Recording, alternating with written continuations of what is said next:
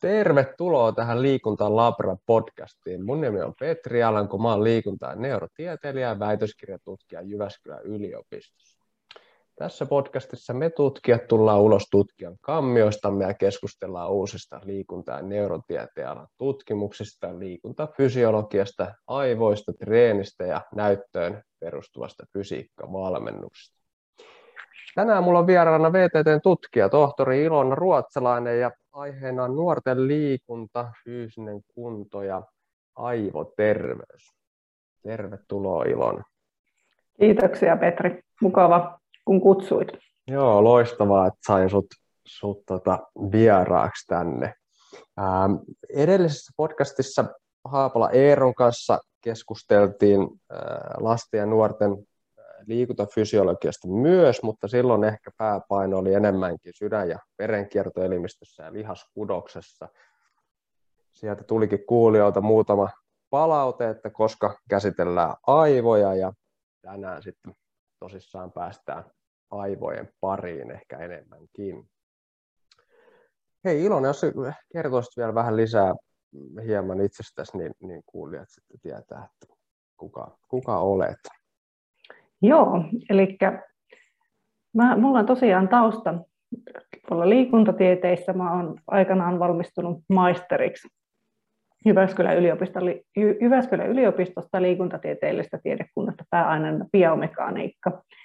Ja noiden maisteriopintojen jälkeen mä sitten vaihdon tuonne psykologian laitokselle aivotutkimuskeskukseen ja aloin tekemään väitöskirjaa näistä liikunnan yhteyksistä nuorten aivoihin, joka valmistui sitten suurin piirtein vajaa vuosi sitten. Ja tänä vuonna olen sitten tosiaan vaihtanut tuolta Jyväskylän yliopistosta ja työskentelen VTTllä tällä hetkellä tutkijana tämmöisessä projektissa, jossa kehittää muun muassa työkaluja, työkaluja jotka helpottavat muistisairauden riskiarviointia. Joo, ja Ilonaan ensimmäisen kerran tutustunut, tuossa muisteltiin ennen kuin pistettiin nauhoitus päälle, että varmaan tuolla Jyväskylässä ohjasit silloin jonkun biomekaniikan demoon, jossa mä olin sitten siinä niin kuin opiskelijana ja, ja tota, sen jälkeen sitten kun mä tota, omaa maisterin tutkielmaa tuolla Helsingin yliopistossa valmistelin liittyen pikkuaivoihin ja fyysiseen kuntoon, niin silloin sitten tuli vastaan tämä sun väitöskirja, joka, jonka aihe on niin osittain todella, niin liippaa todella läheltä. Ja sieltä saanut monia hyviä ajatuksia sitten omaankin työhön. Ja, ja, ja sen jälkeen sitten ohjaaja Eero kanssa, kun ollaan keskusteltu näistä asioista, niin jos on tullut aina joku kysymys mieleen, niin Eero on sanonut, että tota, No kysy Ilonalta, että Ilona osaa sanoa. Ja nyt mä ajattelin sitten, että, että samalla kun sitten keskustellaan omista tutkimushommista, niin voidaan vähän niin kuin tiedeviestinnän näkökulmasta käydä läpi sitten tota, ää, tätä sun väikkäriä ja mitä sä tutkit ja niin edespäin. Siellä oli todella mielenkiintoisia juttuja. Tota, miten sä niin kuin ylipäänsä kiinnostuit siis nuorten liikuntafysiologiasta ja aivoterveydestä ja, neurotieteestä? Joo, no oikeastaan se kiinnostus, jos aloitetaan aivoista, niin, niin se sai alkuunsa tuolla maisterivaiheen opinnoissa liikunnalla. Et mä pääsin niin tutkimusharjoittelijaksi sellaiseen projektiin, jossa tutkittiin aivojen toimintaa, olisiko se ollut tämmöisten erilaisten lihas, työmuotojen aikana tämmöisellä niin transkraniaalisella magneettisella stimulaatiolla. Ja oikeastaan siitä lähti sitten itämään tämmöinen kiinnostus, että onko jotain tapoja, joilla voitaisiin muuntaa aivojen toimintaa, jotta esimerkiksi voitaisiin parantaa motorista oppimista tai kontrollia. Ja sitten jos miettii tätä, että miten mä näissä nuoruuden aikaisesta liikunnasta on kiinnostunut, niin se on ehkä tullut vähän käytännönläheisemmin, että, että mä en ollut tästä niin kuin, tavallaan nuoruuden aikaista liikuntafysiologiasta kauheasti niin kuin, niin kuin siihen ollut panostanut, että enemmän se oli niin kuin nämä aivot, mutta sitten mä onnistuin saamaan tämän väitöskirjatutkijan paikan, jossa tutkitaan sekä nuoria ja aikuisia tutkittiin, mutta loppujen lopuksi keskittyykin nuoriin. Ja siitä sitten lähti enemmän kiinnostus tähän nuoriin. Ja oikeastaan se nuoruushan on tosi kiinnostava ja tärkeä ajanjakso tutkimuksen kannalta, varsinkin koska silloin tapahtuu nuorten kehossa, aivot mukaan lukien, niin paljon tämmöisiä erilaisia muutoksia. Ja sitten nämä muutokset tietysti luo pohjaa kaikille myöhemmälle elämälle, niin, niin on sen takia pitänyt sitä tämmöisenä tosi kiinnostavana tutkimuksena, niin ajanjaksona. Niin, tietysti tutkijan aina pitää yrittää etsiä semmoinen niin sanottu tutkimusaukko, että mitä ei ole ihan hirveästi tutkittu, niin sitten sen pari kannattaa ehkä sitten suunnata, jos erityisesti jos se on niin kuin semmoinen erityisen kiinnostava ja toisaalta tärkeä niin kuin tutkimuskohde ja tutkimusjoukko. Tota, jos me mennään vielä vähän syvemmin tuohon tohon niin nuoruuteen, että miksi sanoitkin, että se on niin erityisen tärkeä ajanjakso niin aivojen näkökulmasta, niin mitä siinä on sellaisia tekijöitä, että minkä takia nimenomaan nuoria kannattaisi tutkia? No joo, eli oikeastaan jos otetaan vielä tuo lapsuus mukaan, niin, niin tietysti lapsuudessa ja nuoruudessa tapahtuu aivoissa ne kenties suurimmat muutokset. Eli jos otetaan vaikka esimerkiksi aivoalueiden kokoja, niin ne muuttuu voimakkaasti, tai sitten myös tämmöisiä vaikka aivoratojen ominaisuudet. Ja tästä kun nuoruudesta mennään eteenpäin aikuisuuteen, niin sitten nämä muutokset on hyvin paljon pienempiä.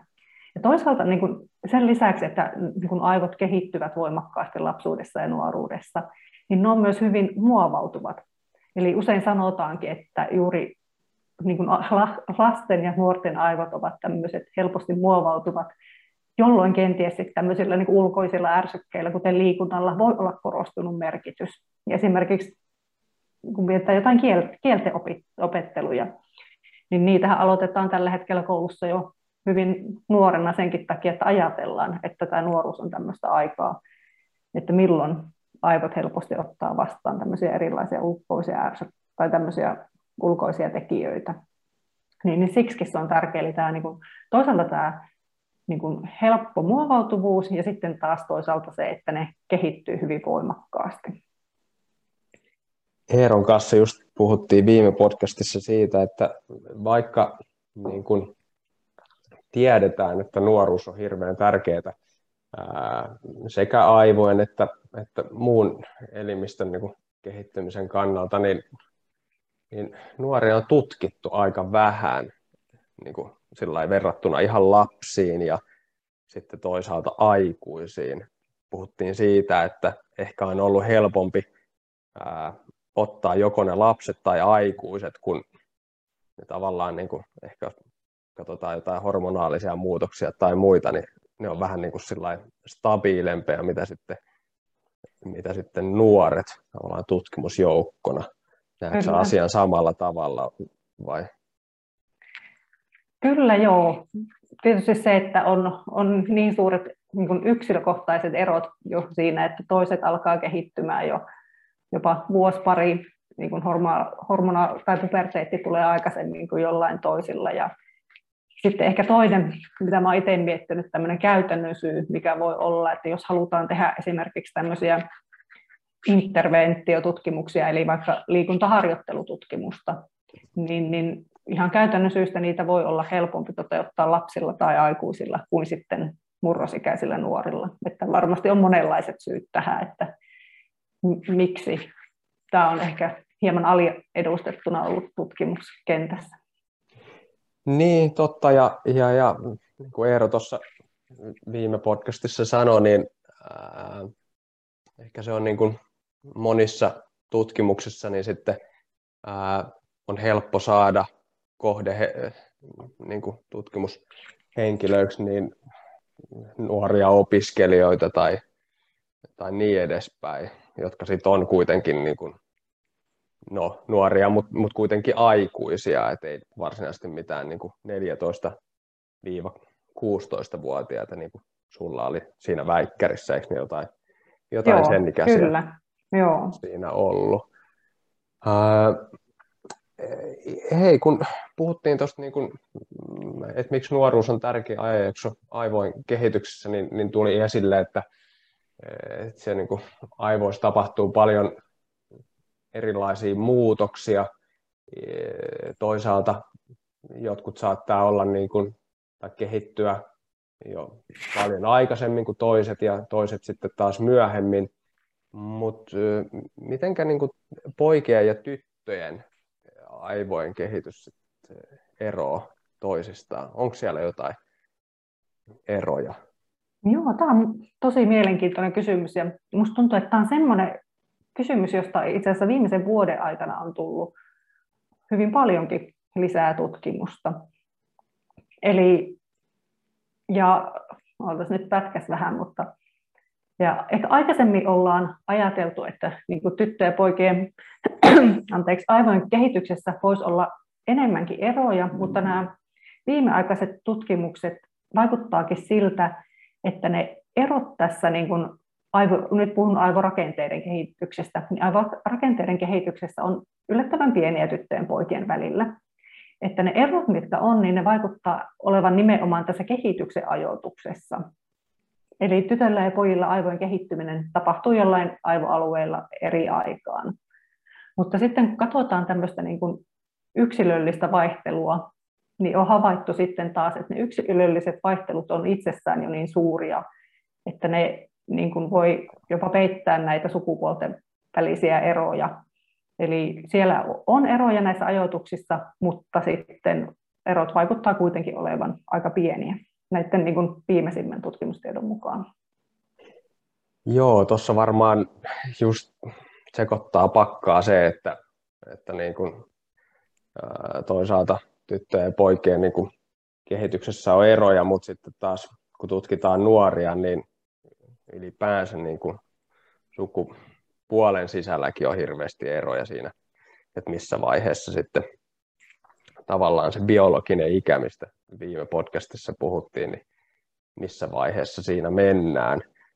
Ähm, Tuossa ähm, kun oma artikkelia on tuossa kirjoittanut pikkuaivoihin ja niin fyysisen kunnon yhteyksiin liittyen, niin sielläkin tota, pikkuaivoissakin näkyy eroja niin kuin sukupuolten välillä siinä kehityksessä. Ja tota, niin kun, sit kun mennään vielä pikkuaivojen niin kun eri osiin, niin sielläkin näkyy sitten eroja. Eli ei voida sanoa, Joo. että pikkuaivoja niin ylipäänsä ää, niin kuin koko tai volyymi kehittyy eri tavalla, vaan sitten siellä pikkuaivossa on semmoisia eri osia, lobuleita, niin niidenkin kehitys sitten tavallaan kaari eroaa sukupuolten välillä eri Kyllä. tavalla, että, että tota, nämä on monesti hyvin niin kuin monimutkaisia juttuja, eikä voida sitten sanoa selkeästi, että no näin sitten tyttöjen ja poikien niin kuin aivojen koko eroaa tai kehitys eroaa sitten toisistaan. Ja kyllä, että niin vaikuttaa erityisesti siltä, että ei ole tämmöistä niin kuin globaaleja sääntöjä, että, että, että aivot kehittyy tällä lailla kokonaisuudessaan piste, vaan siellä on, niin kuin sanoit, niin näitä eroja niin kuin aivo, jopa ihan lähekkäisten aivoalueiden välillä. Ja, ja tarkentaisin tuosta, niin kuin äsken puhuin tosiaan noista nimenomaan niin kuin se, mihin mä olen perehtynyt, on näistä niin aivojen rakenteista, enkä esimerkiksi tämmöisestä aivojen sähköisestä toiminnasta, josta mulla on vähemmän tietoa. Ja myöskin en ole kauheasti perehtynyt just nimenomaan näihin pikkuaivojen kehityksiin, kun se ei me, meillä kuulunut tähän kiinnostuksen kohteeseen, vaikka on vaikka pitäisi kyllä kuulua.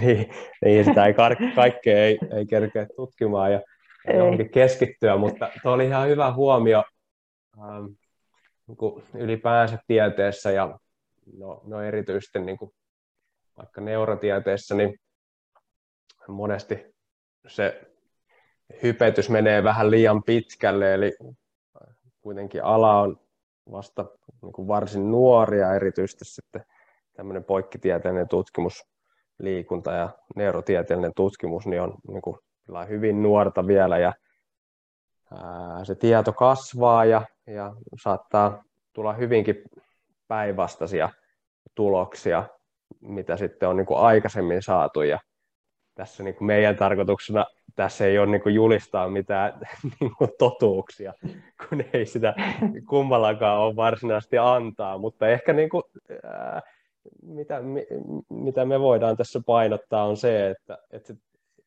se, tutkimustieto on aina niin kuin varauksellista siinä mielessä, että riippuvasta siitä, että miten on tutkittu ja mitä on tutkittu ja millä laitteella on tutkittu ja niin edespäin. Ja, ja sitten ehkä me pystytään tässä tarjoamaan sitten jonkinnäköisiä niin kuin ajatuksia siitä, että miten se niin kuin fyysinen kunto ja toisaalta sitten fyysinen aktiivisuus, niin miten ne näkyy nuorten aivoissa ja ainakin sitten siinä porukassa, mitä, mitä sä oot väitöskirjassa tutkinut.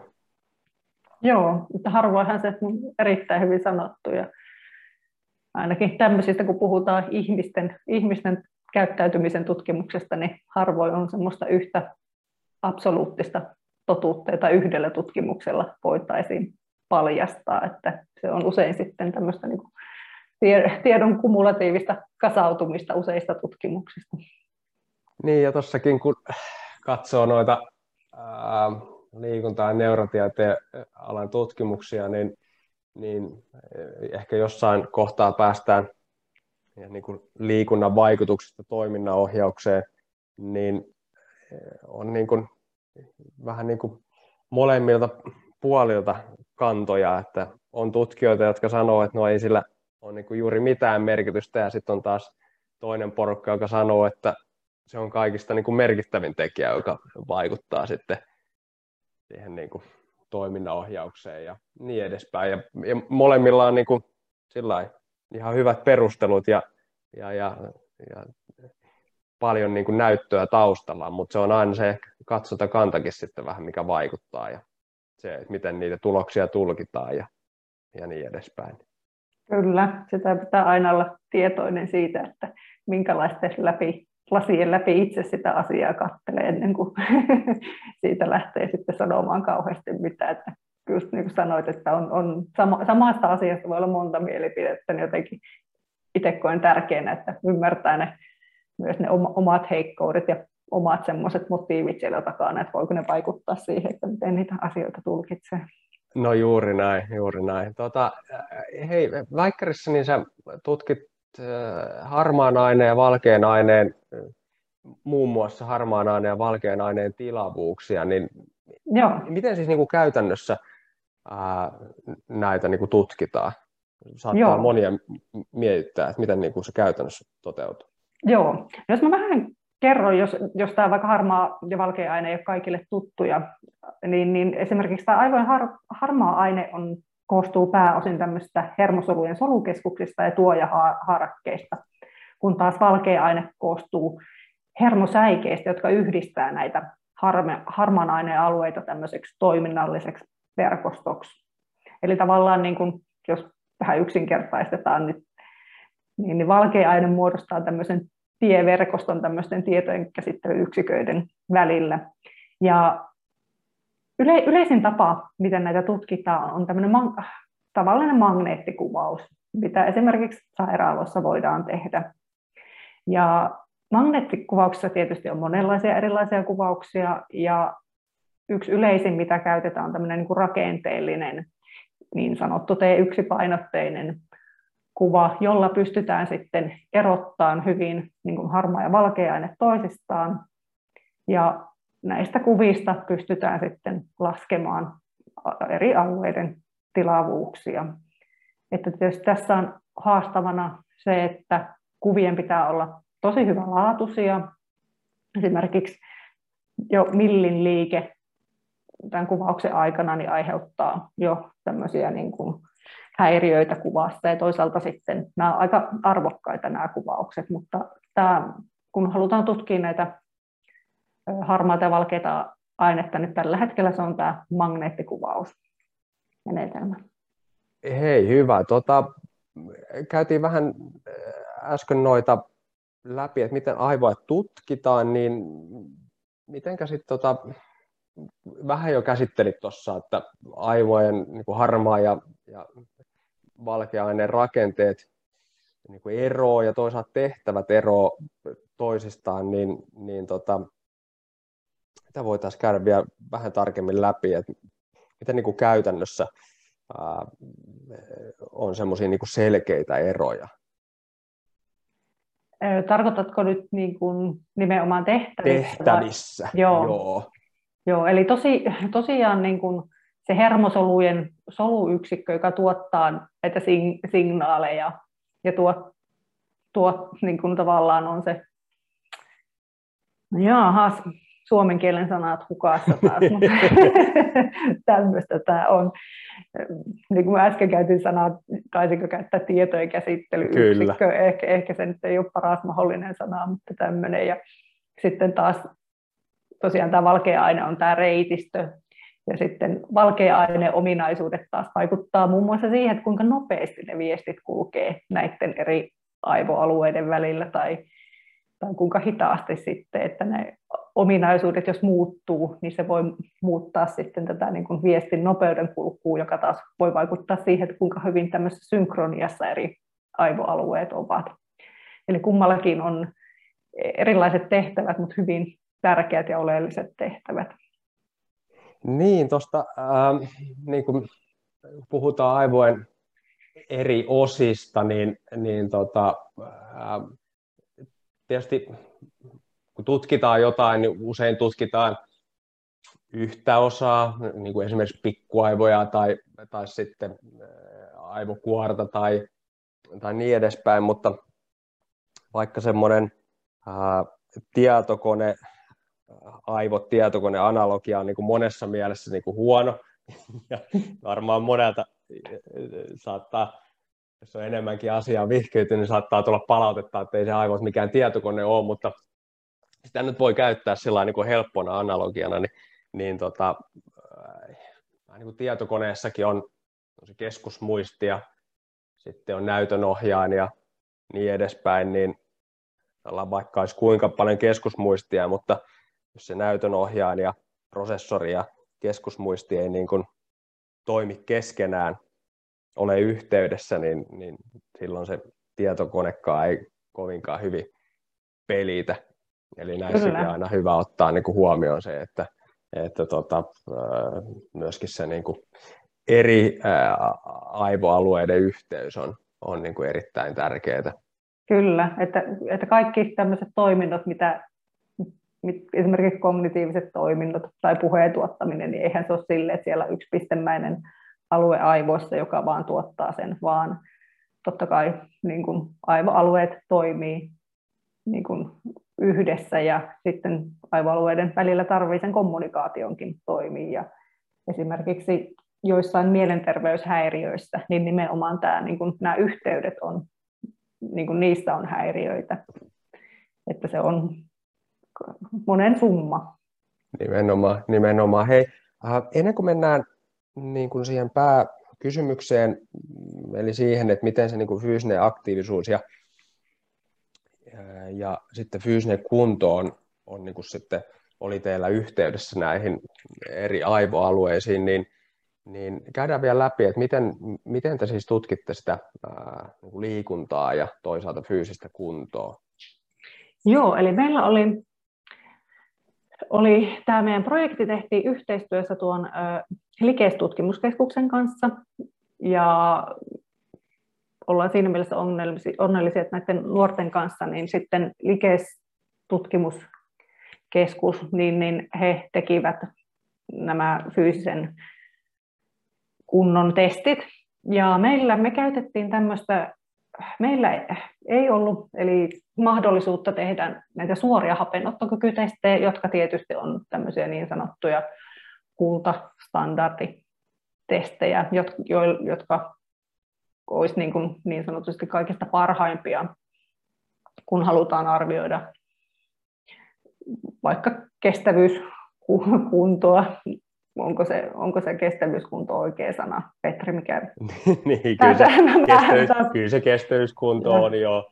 Joo, Eeron kanssa jos käytiin viimeksi läpi, että mikä on niin. kestävyyssuorituskyvyn ja kestävyyskunnon niin. ero, niin, niin kyllä se kestävyyskunto tota, varmaan tässä kohtaa on niin kuin se, mitä siinä mitataan. Joo, no mäkin aina, se on vähän aina, että mä, mä itse tykkään käyttää sitä kestävyyskuntoa ihan vain sen takia, että se niin kuin, niin kuin, ei, ei niin asian vihkiytyneille ihmisille ehkä kertoo sitten enemmän, mutta se ehkä voi mennä pikkasen sivuun, sivuun kuitenkin siitä oikeasta termistä. Mutta tosiaan me tehtiin tämmöisellä niin kuin epäsuora 20 metrin sukkulajuoksutesti, jolla sitten arvioidaan sitä no, kestävyyskunnon tasoa. Ja tässä eli nuoret juoksevat, tämä on tämmöinen varmasti monelle koulusta tuttu testi, eli 20 metriä matkaa edes takaisin tietyn piippauksen mukaan, joka sitten aina kiihtyy loppuun kohti. Eli tämmöistä niin kuin epäsuoraa kestävyyskunnan arviointia. Niin, tämä on tämä sukkula, eh, tämmöinen 20 metrin sukkulajuoksutesti on varmaan monille ihan tuttu. Mä, musta tuntuu, että koulussa sitä on tehty ja moni valmentaja käyttää sitä tota, ehkä joukkueidensa kanssa ja muuta, että, että tota, se on niin kuin helppo toteuttaa ja siinä pystyy moni juokse samaan aikaan ja siitä saadaan Kyllä. kuitenkin niin kuin aika tosi sillä validi tulos sitten verrattuna niin kuin suoraan maksimaalisen hapeuttokyvyn testiin, mikä sitten tota, niin kuin moni saattaa tietää, että käytetään tämmöistä niin kuin kaasunaamaria ja sitten analysoidaan hengityskaasuja, mutta tällähän saadaan niin kuin tosi, tosi niin kuin tarkkoja tuloksia myös tällä sukkulajuoksutestillä. Tota, e, e, sitten vielä sitä fyysistä aktiivista li, liikuntaa. Te, oli, teillä oli joku tämmöinen kiihtyvyysanturi. Ja... Joo, meillä oli kiihtyvyysanturimittarit, Actigraph, joka nämä tutkittavat piti sitten tuossa hyötäisillä yhden viikon ajan. Että osa, osalta tutkittavi, tutkittavista oli, niin kuin, oli kolme seurantajaksoa, mutta me tätä ei käytetty, niin me käytettiin vaan kuitenkin tätä viimeistä yhden viikon jaksoa, kun me jouduttiin rekrytoimaan sitten lisää, lisää vähän henkilöitä, eikä kaikilta saatu tätä kolmen viikon seurantajaksoa. Joo, äh, loistavaa. Hei, tota, nyt varmaan niin kuin osa kuulijoista miettii, että no kertokaa nyt jo ne tulokset, no miten se, miten se liikunta ja toisaalta niin kuin fyysinen kunto oli sitten yhteydessä niin kuin näiden harmaan aineen ja valkean aineen kokoon. Jos aloitetaan sitten liikunnasta, että mitä, mitä, tota, mitä te siellä näitte, että oliko niin, että ne, jotka liikkuu enemmän, niin niillä olisi ollut sitten jotenkin niin kuin isommat ää, aivoalueet. Joo, eli, eli tosiaan me, niin kuin tässä mun väitöskirjassa, niin kuin sä mainitsit, niin mä tarkastelin sekä liikuntaa että tätä kuntoa. Ja liikunnasta tai fyysisestä aktiivisuudesta me keskityttiin erityisesti tähän niin kuin, keskiraskaaseen ja raskaaseen fyysiseen aktiivisuuteen. Eli ei tavallaan siihen niin kuin ihan kokonaisliikuntamäärään, vaan tämmöisen niin kuin tietyn intensiteetin liikuntaan tai fyysiseen aktiivisuuteen. Ja, ja, ja se, mitä me vähän niin kuin yllätyttiin, että me ei itse asiassa löydetty mitään niin kuin merkittäviä yhteyksiä näihin aivojen rakenteisiin, kun, kun ja tällä rakenteella mä nyt tarkoitan näitä eri aivoalueiden volyymeja, eli tilavuuksia, tai sitten me myös tutkittiin näitä koko pään aivoratojen, eli näiden valkeaineen ratojen ominaisuuksia. Eli tällä ikäryhmällä 13-16-vuotiaat nuoret, meillä oli 60 tutkittavaa, 61 tuossa oli, vähän, vähän riippuen tuosta kuvaussekvenssistä, niin, niin itse asiassa tämä liikunta tai fyysinen, keskiraskas raskas fyysinen aktiivisuus, niin me ei löydetty sieltä tämmöisiä merkittäviä yhteyksiä näihin aivojen rakenteisiin. Mutta sitten tämä, mitä me kolmas tutkittiin, on tämmöinen niin kuin, ö, lepotilan, mikä on suomeksi, tämmöinen lepo, aivojen lepotilan toimintaa. Ja tässä aivojen lepotilan toiminnassa me erityisesti katsottiin sitä, että katsottiin kahta asiaa, että miten niin kuin läheiset aivoalueet kommunikoi keskenään ja sitten taas toisaalta, että miten eri aivopuoliskoilla olevat niin kuin, aivoalueet kommunikoi tai sitä aivoalueiden välistä kommunikaatiota. Ja tässä me huomattiinkin sitten, että näillä henkilöillä, jotka liikkuu tai jolla oli se keskiraskaan tai raskaan fyysisen aktiivisuuden taso korkeampi, niin niillä oli tämä tämmöinen niin kuin paikallinen kommunikointi aivoissa tämmöisellä yhdellä aivoalueella, joka linkittyy erityisesti tämmöisten niin kuin liikunnan tuottamiseen, niin, niin se oli tehostunut. Mutta tosiaan tässäkin tämä tulos oli se, että se on vaan löydettiin tämmöiseen niin kuin, niin kuin yhteys tämmöiseen pieneen aivoalueeseen, joka on niin kuin oleellinen fyysisen toiminnan tuottamisessa. Niin, se on aika jännä, että siellä niin kuin, sitten toisaalta aivojen koossa ei, ei sillä niin kuin löytynyt yhteyksiä sitten sen niin kuin liikunnan kanssa, mutta sitten toisaalta sen niin kuin ratojen välillä siellä löytyi yhteyksiä. Oliko, oliko tässä jotain niin kuin ajatuksia, että mistäköhän se saattaa olla? Että... No joo, me tietysti sitä paljon pohdittiin, että mistä se johtuu ja on, on ajatuksia, mutta semmoinen varoitus tässä, että näitä ajatellaan ihan tämmöisiä niin kuin hypoteeseja ja niin kuin, näitä ei ole varmistettu. Mutta yksi, mitä me huomattiin, että mikä mielenkiintoinen oli tässä, että no nyt mä en ole vielä puhunut niistä niin kuin kunnon yhteyksistä, mutta mä nyt vähän jo paljon paljastan. Sä voit tiiseri tähän kohtaan, mitä käydään myöhemmin. Joo, että erityisesti nämä, mihin kunto oli yhteyksissä, niin oli myös semmoisia aivoalueita, joilla on tämmöisen niin kuin geneettisen perimän merkitys suuri. Ja toisaalta sitten tämä, niin kuin tämä paikallinen kommunikaatio aivoissa, tai oikeastaan tämän nimi englanniksi on tämmöinen kuin regional homogeneity, niin, niin tämä on taas semmoinen, johon, jolla ei ole perimällä niin suurta vaikutusta. Ja se linkittyi nimenomaan sitten tähän liikuntaan, niin me sitä pohdittiin, että voiko tässä olla tosiaan perimällä jotain vaikutusta, koska se toki tiedetään, että tämän ikäisillä nuorilla niin, niin perimähän vaikuttaa tähän kuntoon. Toki se vaikuttaa myös fyysiseen aktiivisuuteen, mutta eri, eri lailla. Niin, toi on ihan mielenkiintoinen. Tuosta voidaan myöhemmin vielä keskustella, mutta tuossa tota, just sanoit, että, että myös mittasitte sitä niin kuin fyysistä kuntoa. Nyt kuulija saattaa miettiä, että no, että kun toisaalta mitattiin sitä fyysistä aktiivisuutta, niin eikö se nyt vähän niin ole sitten, että niin kuin fyysinen akti- fyysisesti aktiivisemmat henkilöt on sitten fyysisesti paremmassa kunnossa. Voi niin kuin suurimmalta osalta varmaan onkin näin, mutta, mutta ei välttämättä. Siis, että se kannattaa niin kuin mitata näitä tavallaan kahta eri tekijää erikseen. Kyllä. Uh, mitä se, jos mennään siihen niin fyysiseen kuntoon, erityisesti just aikaisemmin sanoit, että, että mittasitte sitä kestävyyskuntoa siinä sukkulan juoksulla, niin miten, miten taas niin kuin siellä sitten, jos liikunta ei niin kuin ollut sit yhteydessä näiden aivojen eri osien kokoon, niin miten sitten niin kuin fyysinen kunto?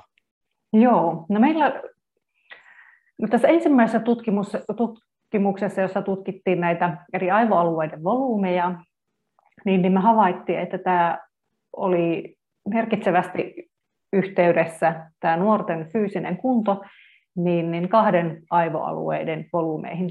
Tämä yhteys oli positiivinen ö, vasemman, ö, mikäköhän tämä on, en tiedä, globus pallidumin kanssa. Nämä on aina, kun yrittää englannista kääntää suomeksi, niin, niin tota, ei, ei ole helppo homma. Toi on, on, kun niitä niin harvoin tulee käsiteltyä.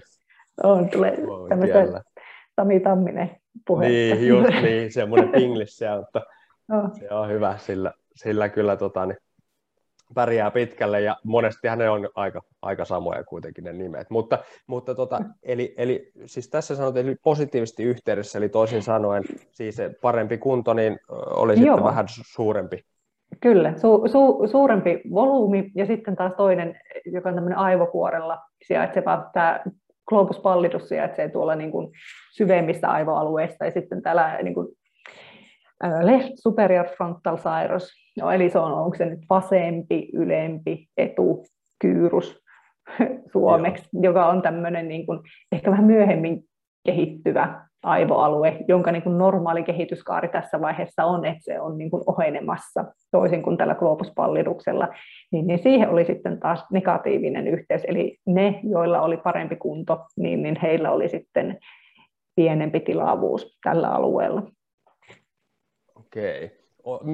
Miten tuossa aikaisemmin sanoit, että se liikunta oli yhteydessä niin kuin valkean aineen ratoihin, niin Eikö se, oli tähän, se ei ollut valkean aineen ratoihin, se oli tämmöisen niin kuin, no se on englanniksi tämmöinen kuin resting state functional connectivity, eli tämmöiseen niin kuin toiminnalliseen yhteyteen. Eli me ollaan mitattu niin kuin aikasarjoja joko niin kuin vastakkaisilta aivopuoliskoilta tai sitten niin kuin läheisiltä alueilta ja katsotaan, että miten ne aikasarjat korreloi keskenään. Ja tämä, tämä korrelaatio kertoo sitten semmoisesta niin kuin tietynlaista synkroniasta ja myös käytetään sanaa, että miten kommunikoi niin kuin läheisten tai kaukaisten aivoalueiden kanssa. Eli se ei ollut suora tätä valkea aineen ratojen ominaisuuksia, että siitä meillä taas löydettiin tähän niin kuin kuntoon yhteys, mutta ei sitten niin, niin kuin liikuntaan.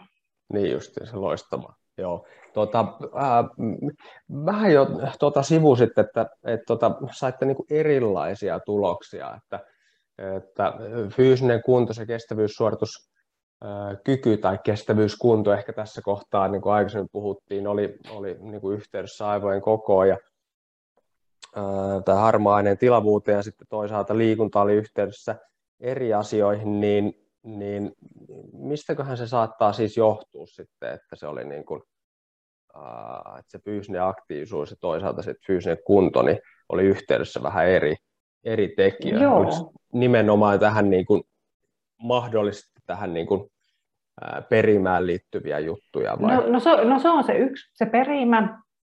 Ja no jos mä vielä hei, vähän sanon tuosta valkeasta aineesta, eli ehkä se niin kuin, Tämä, tämä oli vähän eksploratiivinen tämä meidän tutkimus tähän harmaaseen aineeseen liittyen.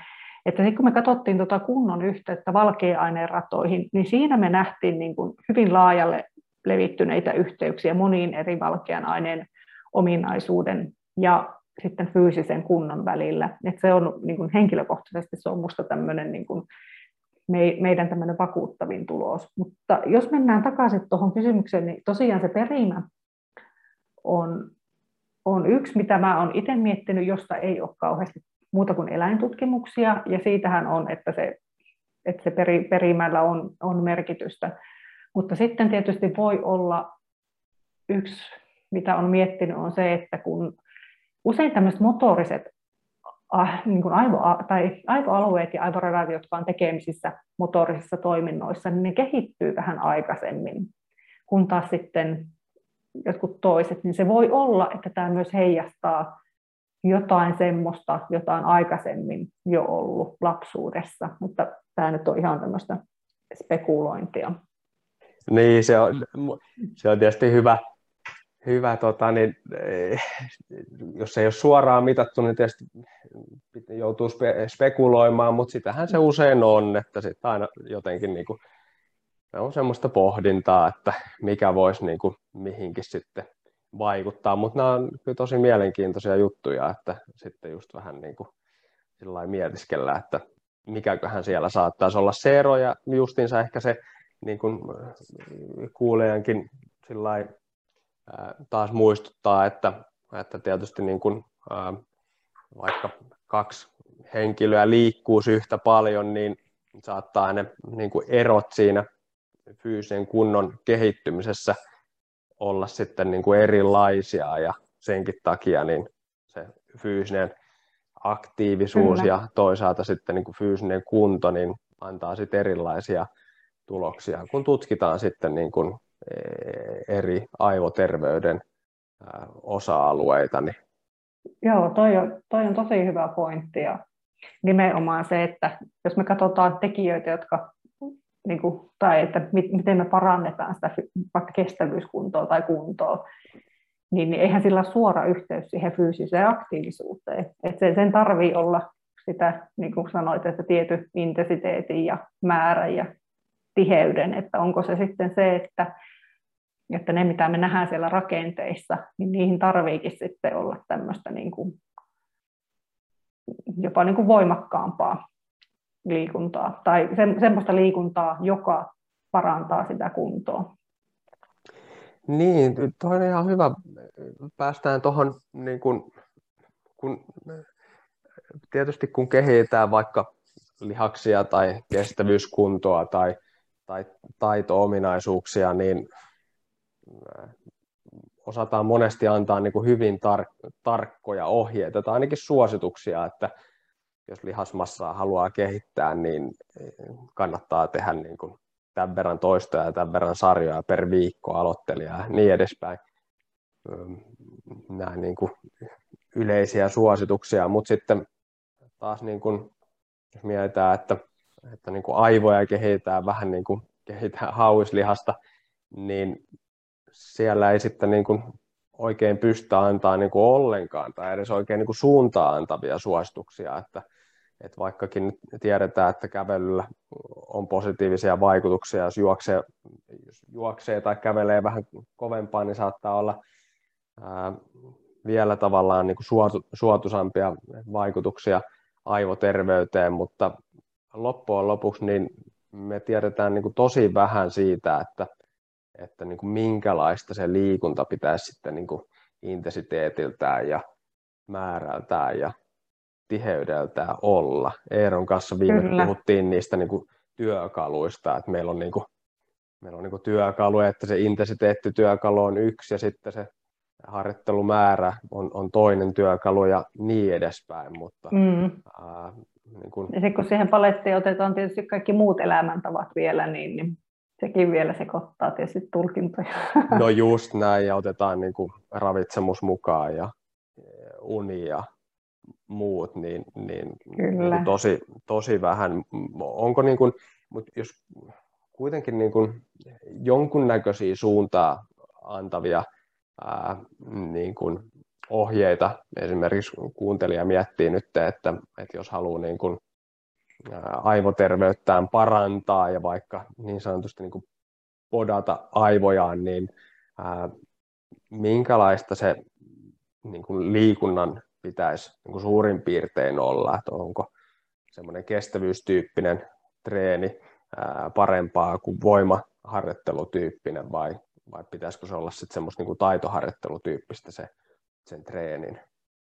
No tästähän on tosi, ihmisillä tosi vähän tutkimuksia ja kyllä, ja varsinkin nuorilla, jos puhutaan niin kuin näistä, mikä tämä mun ala enemmän niin kuin aivojen rakenteet, niin itse asiassa mä en tiedä nuorilla yhtään sellaista tutkimusta, jossa olisi niin kuin kattavasti ver, vertailtu näitä liittyen nyt näihin aivojen rakenteisiin, mutta sitten taas toisaalta eläintutkimuksissahan ollaan, koska eläintutkimuksissa on tietysti se etu, että kaikilla on sama ravinto ja sama elinympäristö, niin, niin sitten voidaan, voidaan vähän vertailla sitä niin kuin suoraa harjoituksen vaikutusta ja ja semmoinen käsitys niistä on, että, että erityisesti tämmöinen pitkä kest, tai, tai aerobinen harjoittelu ja sitten semmoinen, että se on niin kuin säännöllistä.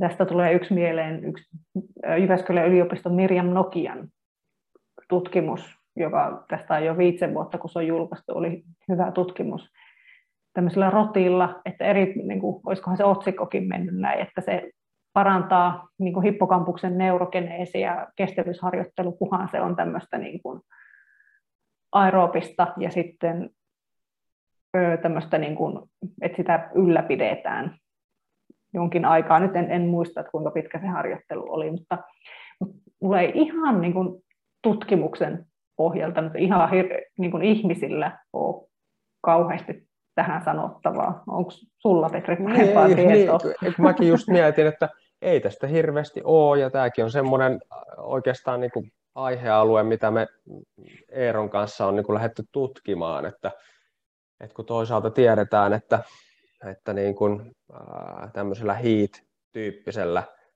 harjoittelulla niin saattaisi olla vielä suotusampia vaikutuksia niin kuin, ää, nuorten aivoterveyteen, e-, e-, esimerkiksi niin kuin tämmöiseen toiminnan ohjaukseen, niin. ää, muistiin ja sitten toisaalta niihin tekijöihin, jotka sitten vaikuttaa tähän toiminnanohjaukseen erilaisiin, erilaisiin niin kuin fysiologisiin tekijöihin, niin, niin ei kuitenkaan tiedetä, että no minkä tyyppistä se niin kuin hiittiharjoittelun sitten pitäisi olla, että kuinka kovaa sitä pyörää pitää sitten niin kuin oikeasti polkea ja toisaalta minkälaisilla palautuksilla ja niin edespäin, että, että tota, tämä on kyllä semmoinen tosi niin kuin mielenkiintoinen aihe ja ehkä tässäkin just puhuttiin tuossa ennen kuin laitettiin nauhoitus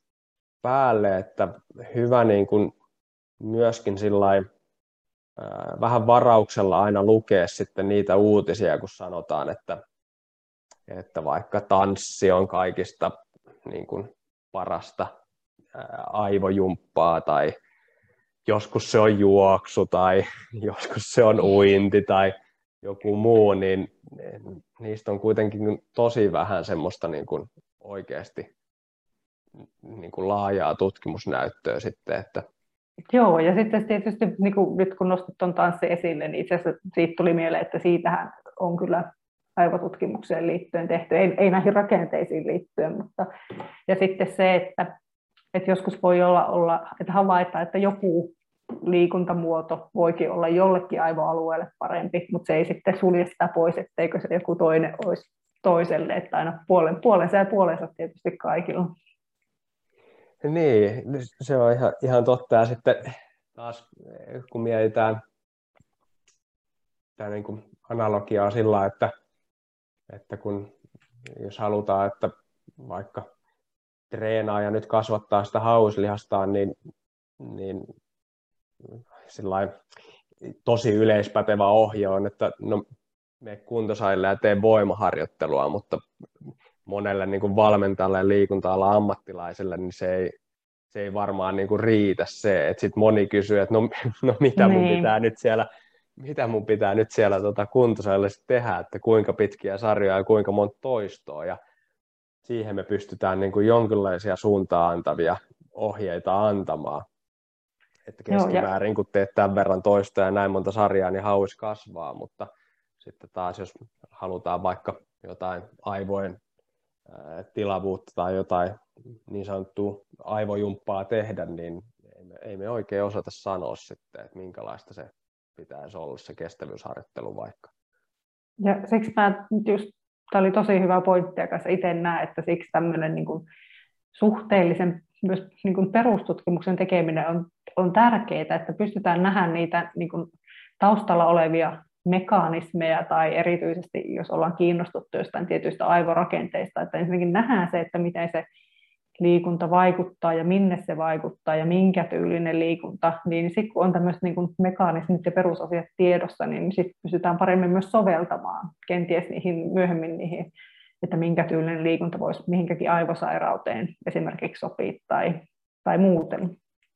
No nimenomaan, nimenomaan. Ja, ja tota, äh, jossakin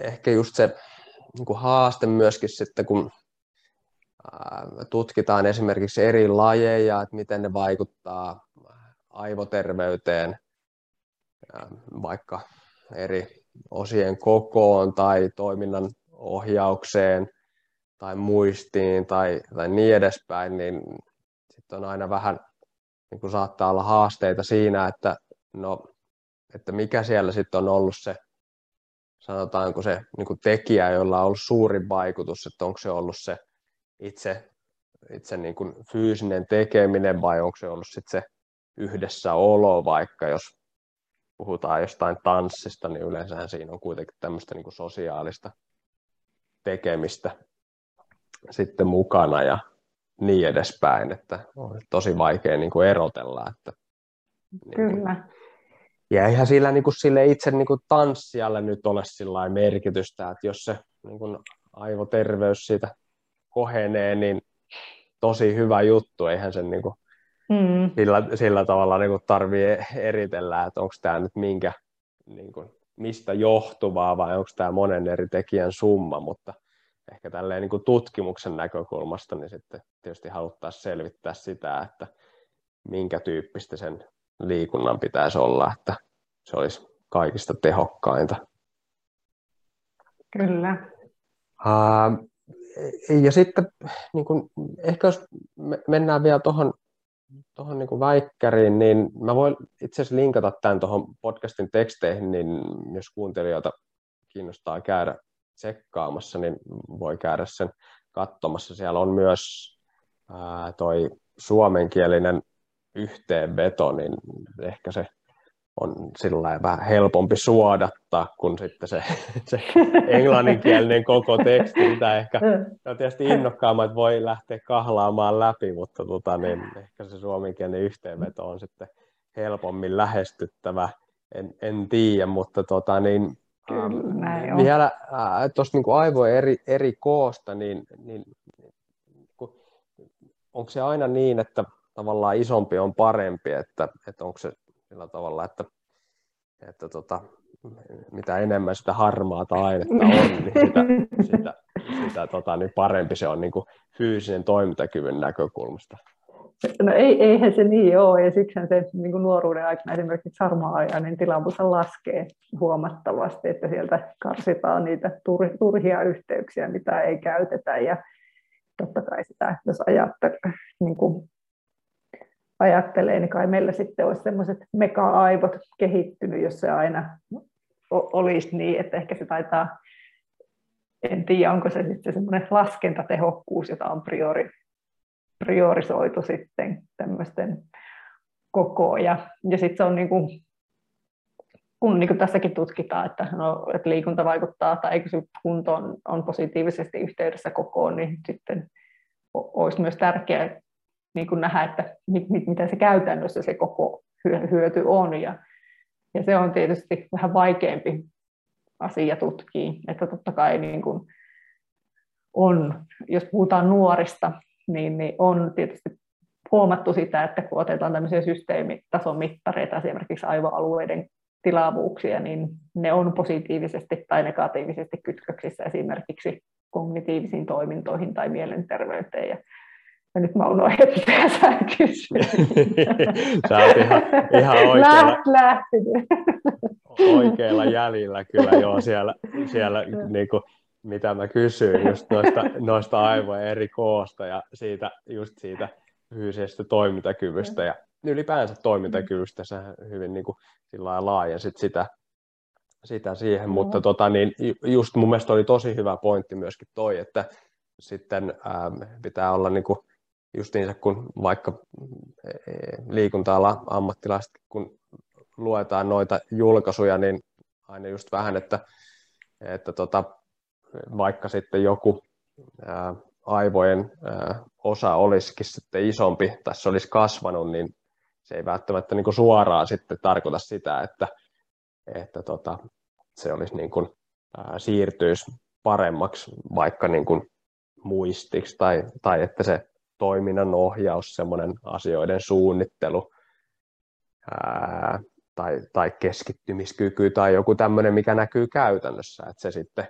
olisi niin kuin samalla tavalla kehittynyt. Että ehkä tässä taas justiinsa niin kuin voi käyttää tuota, niin kuin analogiaa tuohon tietokoneeseen siinä mielessä, että tota, vaikka niin kuin sinnekin sitten hankkisi enemmän vaikka tämmöistä jotain RAM-muistia tai muuta, jota voidaan nyt ehkä tälle niin kuin aivojen näkökulmasta niin käyttää, että se on tämmöistä niin kuin työmuistia tai, tai muuta, mutta sitten taas jos se, niin kuin, se työmuisti, se RAM-muisti ei ole sitten yhteydessä siihen niin kuin muuhun tietokoneeseen, jos ei siellä niin kuin ne yhteydet pelaa, niin ehkä se niin kuin, kasvanut rammuistikaan ei sitten siirry siihen niin kuin paremmaksi tavallaan niin kuin aivoterveydeksi tai toiminnan ohjaukseksi tai, tai muuta, että se on justiinsa, että niin kuin kokonaisuus ehkä ratkaisee tässäkin sitten. Joo, kyllä. Ja kokonaisuus ja just se, että, että, kanssa, että, että ei ole helppo aina aivoista katsoa, että minkä kokoiset muutokset on käytännössä hyödyllisiä sitten. Niin.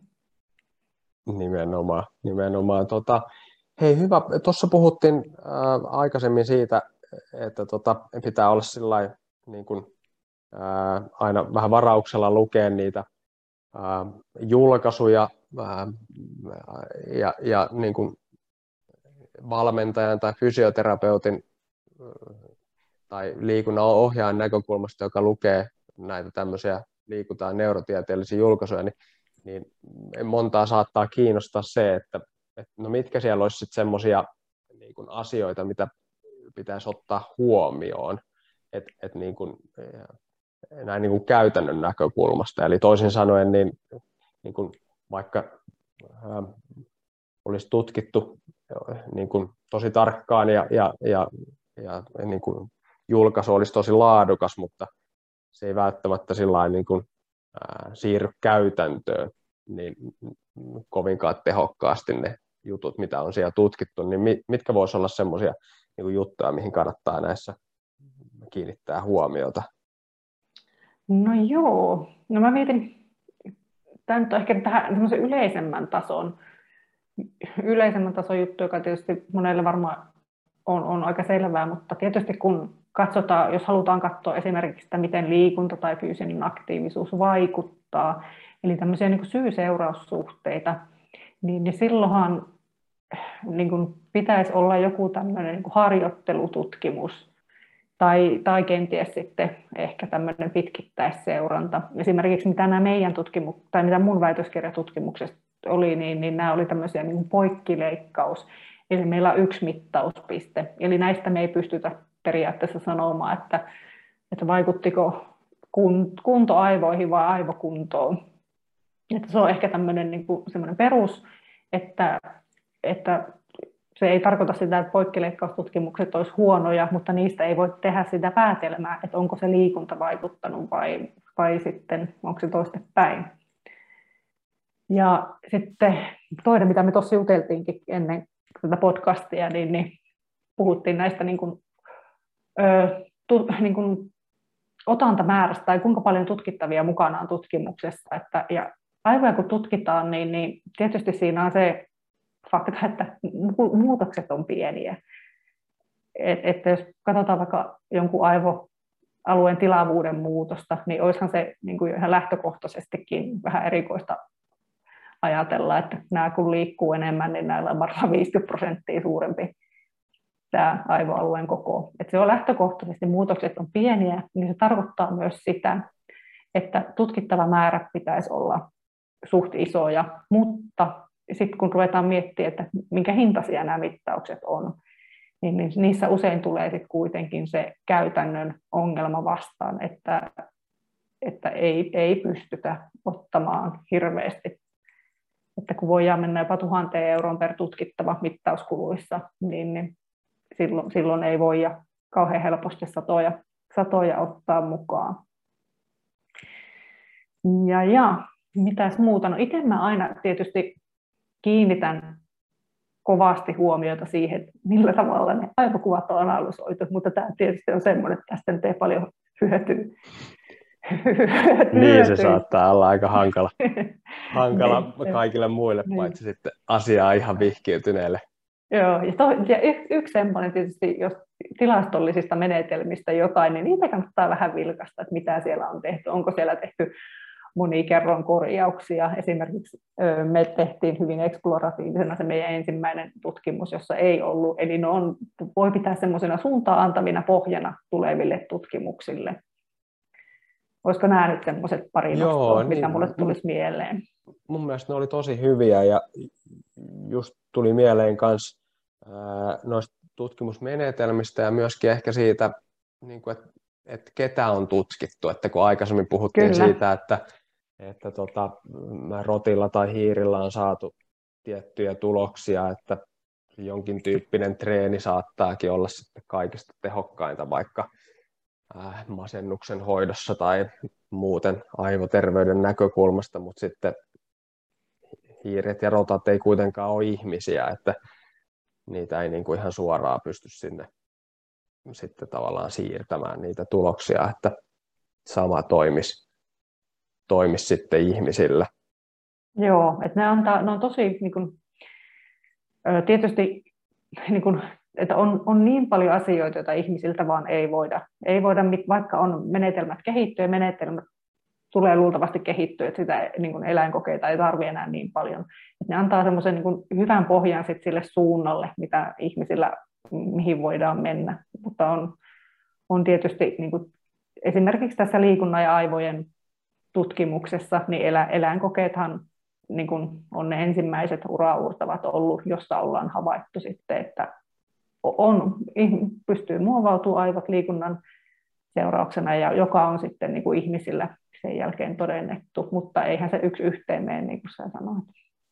Ja tässä kohtaa taas e, just voidaan varmaan korostaa sitä, että se ei, niin kuin, ei missään nimessä tarkoita sitä, että ne eläinkokeet olisi jollakin tavalla niin kuin huonompaa tiedettä, vaikka sitten se, niistä on ehkä vaikeammin ihmisille sitten niin kuin vedettävissä johtopäätöksiä, vaan, vaan tota, no ne on semmoista perustutkimusta ja todella tärkeää tutkimusta ja sitten tarvitaan vielä niin kuin ihmiskokeita, jotta pystytään tavallaan niin kuin vahvistamaan niitä tuloksia, mutta, mutta se ei aina tarkoita sitä, että, että tavallaan vaikka olisi kuinka tieteellisesti laadukas tutkimus, että, että siitä niin kuin pystyisi vetämään käytäntöön kaikista parhaimmat johtopäätökset ehkä. Niin, niin siinä monta, niin monta eri tekijää, niin kuin sä tuossa aikaisemmin ennen kuin aloitettiin mainitsit hyvin sitä, että ei, ei ole aina yksi yhteen tutkimuspaperi ja oikea elämä. Nimenomaan. Ja sitten tuota, mistä Eeron kanssa puhuttiin, niin ehkä tälleen niin kuin, ähm, käytännön äh, näkökulmasta taas äh, fysioterapeutin tai valmentajan näkökulmasta, niin kun lukee niitä artikkeleja, niin voisi kiinnittää huomiota esimerkiksi siihen, että millä tavalla sitä fyysistä aktiivisuutta tai esimerkiksi fyysistä kuntoa on, on mitattu. Et esimerkiksi jos otetaan vaikka tämmöinen, niin kun, se on lihasvoimaa mitattu, niin, niin tota, katsoo, että mitä testejä siellä on tehty, että, että tota, sitten jos on tehty punnerruksia ja vauhditonta pituushyppyä ja, ja tota, kehonpainokyykkyjä ja niin edespäin, niin, niin tota, moni lukija ja kuuntelija saattaa jo tunnistaa, että niin kuin aikaisemmin Eeron kanssa puhuttiin, että näihin kaikkiin vaikuttaa hirveästi se niin kuin kehon rasvamassa ja toisaalta sitten ei ehkä saattaa jotain kertoa niin kuin nopeusvoimasta ja ää, lihaskestävyydestä, mutta sitten taas niin kuin maksimivoiman ää, vaikutuksesta ää, vaikka niin kuin aivoterveyteen, niin tämän tyyppiset testit ei kerro vielä juuri mitään, että sitten tarvittaisiin niin kuin erityyppisiä testejä, että, että katsoo ehkä silläkin silmällä.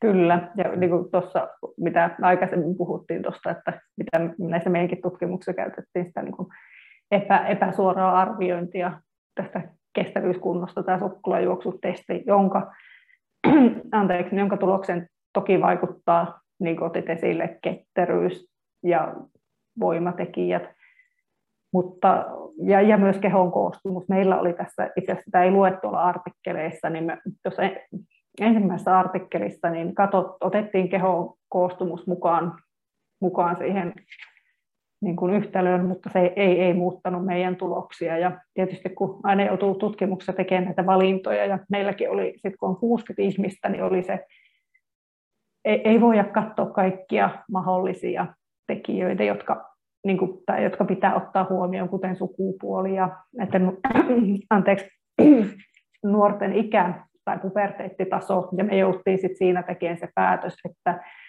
että koska se niin kuin BMI ei vaikuttanut siihen tulokseen, niin me jätettiin pois ja piettiin linja näissä muissakin sitten julkaisussa, mutta olet ihan oikeassa ja, ja se on kanssa on samaa mieltä siitä, että on niin kuin tärkeä nähdä, että se testi ei, ei välttämättä aina ihan mittaa sitä, mitä, mikä se sana on, mitä siellä käytetään. Niin, ju, just niin. Ehkä Tosi... olen itse, itsekin syyllistynyt tähän hieman, kun yritän löytää termejä, jotka eivät olisi ihan tolkuttoman vaikeita sitten. Niin, niin just niin. No, tosi hyviä huomioita. Ehkä noin on niin kuin liikunta-ala-ihmisille, kun niin kuin myöskin niin kuin itselle ää, tuun niin kuin kuitenkin liikunta-alan puolelta enemmänkin, niin sillä helpompi sitten, kun lukee niitä tutkimuksia, niin vähän katsoo, että okei, tämän tyyppisiä testejä on tehty. Että vähän on semmoinen niin perstuntuma, että mitä nämä testit sitten mittaa, että sitten taas katsoo niitä aivokuvantamismenetelmiä, niin eihän niistä sitten oikein osaa sanoa, että no miten näitä nyt on mitattu ja muuta. Että sitten täytyy tavallaan niin kuin luottaa siihen, että, että tota, siellä on sitten käytetty oikeita menetelmiä tai sitten pohdinnassa pohdittu sitä, että minkä takia menetelmiä valittiin ja muuta. Että ne tuntuu kuitenkin, että ne on sen verran ehkä sitten haastavempia arvioida. No varmasti kyllä, joo. Ähm, hei, jos niin kuin ihan lyhyesti, äh, tota, ihan lyhyt kertaus siitä, että ton niin kuin, sun väikkärin pohjalta, että mitä, mitä siinä niin kuin, ää, tutkitte, että no miten, et, et, käytännössä, no miten se liikunta ja fyysinen kunto sitten niin kuin, ää, edistää nuorten aivoterveyttä tai, tai edistääkö se? Niin ihan semmoinen, jos joku kadulla pysäyttäisi ja sanoisi, että no mites, mit, miten, tota, miten se nyt liikunta vaikuttaa tai onko, jos on parempi fyysinen kunto, niin onko silloin parempi aivoterveys, niin mitä tota sanoisit? No mä, mä olisin tämmöinen ilonpilaaja ja sanoisin, että meillä oli tämä poikkileikkaustutkimus, että me ei pystytä sanomaan, että edistääkö tai vaikuttaako, vaan me pystytään sanomaan, että meillä havaittiin, että tämä kunto oli yhteydessä, eli kunnista syy-seuraussuhdetta. Eli anteeksi, mulla mennään ääni lähteä täällä.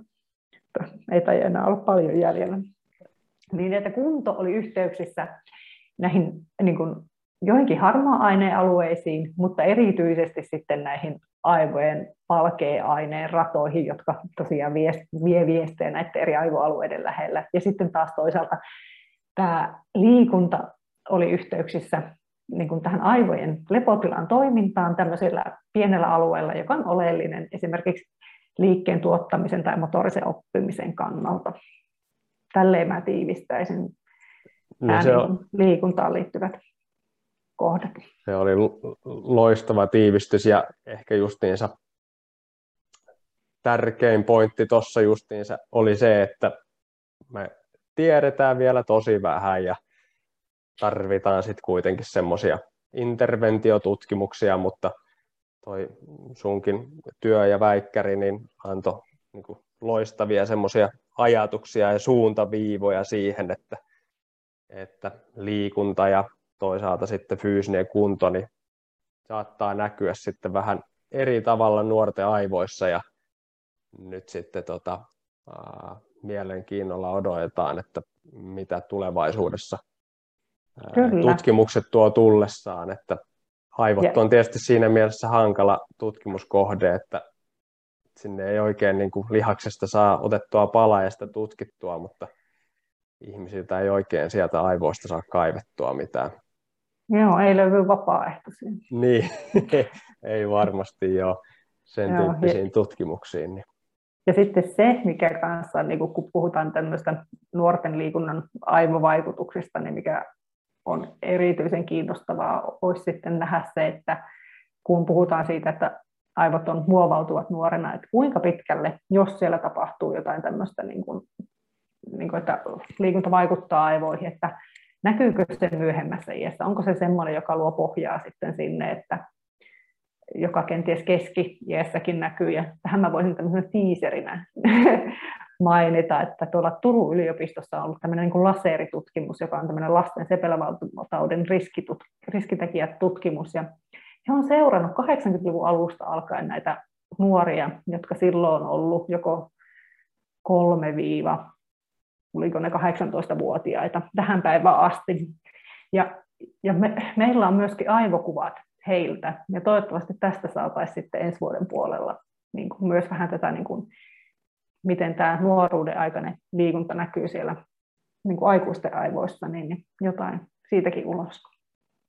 No niin, loistavaa. Se sieltä odotetaan. Saadaan varmaan hyviä tuloksia ja ehkä semmoinen lopputiivistys sekin, että, että niin kuin ne aivot ennemminkin semmoista muovailuvahaa on kuin, kuin mitään posliinia, mutta ehkä nyt sitten vielä tarvitaan vähän lisää tutkimuksia, että tiedetään, että kuinka paljon niitä pystytään muovailemaan ja mikä merkitys sitten liikunnalla on sitten tämän niin kuin muovailun kanssa. Kyllä, kyllä siellä niin kuin näyttää siltä, että sillä on, mutta, mutta varmistusta kaivataan. Nimenomaan. Äh, hei, äh, m- miten sinun saa yhteyttä, jos, jos lasten ja nuorten liikuntafysiologia tai nimenomaan tämmöinen niin kuin aivoihin liittyvät äh, tekijät kiinnostaa, niin Joo, no, jos on Twitterissä, niin, niin sieltähän pystyy vaikka DM kautta pistää mun toi tunnus on at iruotsa, ja sieltä voi ottaa yhteyttä. Tai sitten voi kyllä pistää ihan työsähköpostiinkin mulle, jos haluaa ottaa yhteyttä, joka on ilona.ruotsalainen at vtt.fi. Ja mielellään, jos on jotain kysymyksiä, niin kyllä vastaa ja, tai jut, haluaa jutella, niin on kyllä mielelläni näistä asioista juttelen. No niin, loistavaa. Mä linkkaan sut sitten niihin noihin somepostauksiin ja muihin, niin sieltä saa sitten tota, niin ihmiset myöskin suoraan ne, ne tota, kaikki nimet ja muut löytää sieltä. Uh, hei Ilona, erittäin iso kiitos tästä. Tämä oli loistava. Tästä varmasti moni sai paljon uutta. Päästiin todella niin kuin syvälle sinne aivoihin käsiksi ja sitten käytiin vähän käytännössä läpi myöskin, että, että miten se niin kuin saattaisi näkyä. Ää, ja myöskin sitten tuli esille, että mitä ehkä kannattaisi, mihin asioihin kannattaisi kiinnittää huomiota, kun semmoisia liikunta- ja neurotieteellisiä tutkimuksia lukee.